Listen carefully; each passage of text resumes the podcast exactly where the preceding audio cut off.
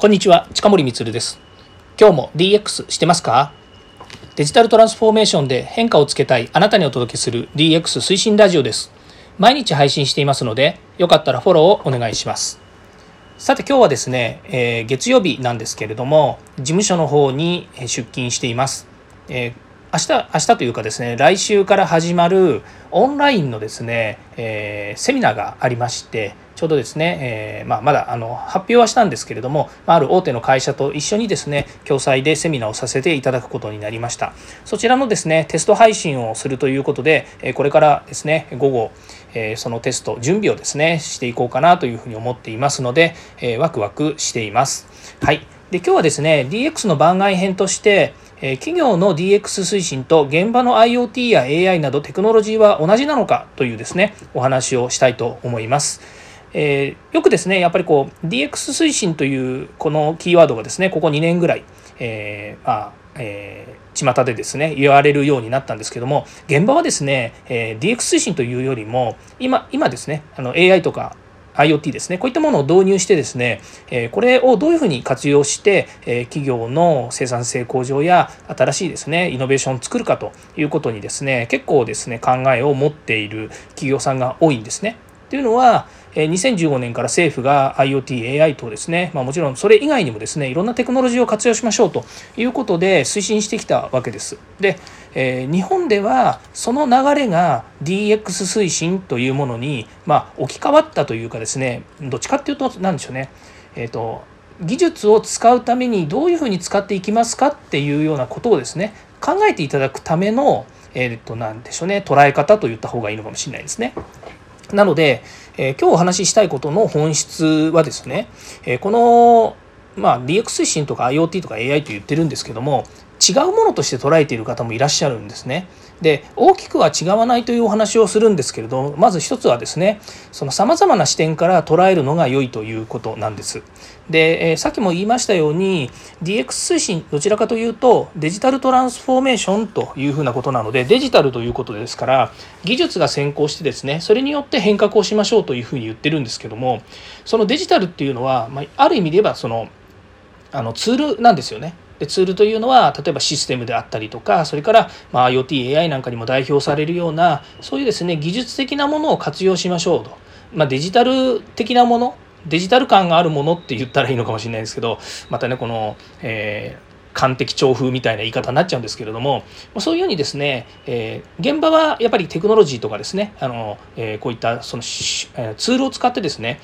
改善をするということをしてるんですけれども、大きく見た時には例えば会社の目標とか、目的、それからビジョンですね、こういったものを解決するために使っているわけですね。ですから大きくさまざまな視点で捉えるのが良いということが1つ目言えると思います。で、2番目はですね、DX 推進の場合は、DX 推進というふうに言った場合においてはですね、 IoT や AI はどっちかというと手段の一つですね、ツールの一つというふうに見ているっていうのが、これまでの、いろんなそうですね企業の方と話したりですねから、最近ねオンラインのセミナーですとかから勉強会とかでもいっぱいありますので、その中で言っていることは大概の場合は DX 推進の中での IoT、AI っていうのは手段というふうになっていますね。だからといってIoT や AI というのをですね、2015年から推進してきた時の現場の担当者からするとですね、当然ですけども IoT を導入する目的は何ですかといった時に、現場の生産性向上であるとか、そのデータですね、データを取るために IoT のセンサーや AI カメラなどを取り付けて、で、定期的に継続的にデータを取ってきたもの、こういったものをですね活用するということですね。で、この活用した結果、また現場で、仕事の仕方が、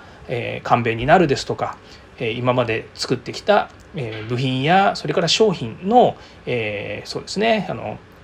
生産性が上がる。例えば1時間あたりに作られる製品の数が増えるですとか、または不良が減るですとか、こういったものを達成するために IoT、AI 他ですね、いろんなもの、クラウド活用しましょうとか、そのために、いろんなネットワークを引きましょうのために、例え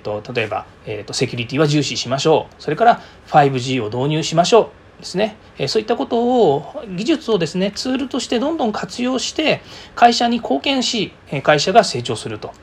いうことですね。で、もう一つの視点は DX ということですから、当然会社、自分たちの会社だけじゃなくてお客様や社会に貢献できることっていうですね、目的もあるわけですね。でこれ全部目的なんですね。目的を達成するために技術というものがあります。ただしその技術を導入している、つまり技術を推進してきた時には、その技術というのは目的を達成するため、つまり DX 推進にあるような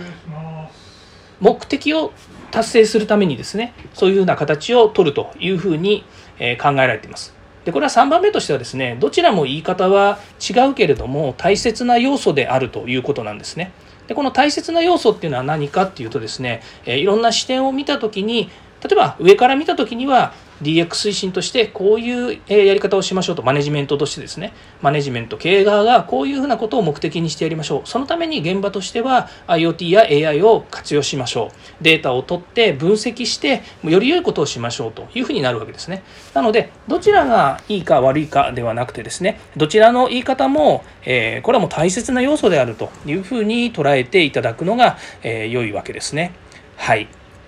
ということでですね、企業が DX 推進と言ったときにですね、現場で IoT、AI をやってた人たちがですね、いやもうなんかDX 推進とか言ってるから IoT や AI には興味ないんだよねとかですね、そんな風に考える必要もありませんし、今まで現場やそれからパートナーと一緒にですね IoT、AI を推進してきたというようなこと、もしくはですね何年もかけてですね新しいテクノロジーの研究をしてやっと実装してきたというようなことに関して言うと、それは今言う言い方だと企業の DX 推進のために培ってきた実績であるとか、それから貢献してきた内容だというふうに捉えていただくというのが正しい考え方なのではないかなというふうに思います。はい、ここまで聞いていただきましてありがとうございました。次回も DX に役立つ話題を提供していきます。よかったらいいねやフォロー、コメントをお願いいたします。そして過去回もぜひ聞いてください。近森光でした。ではまた。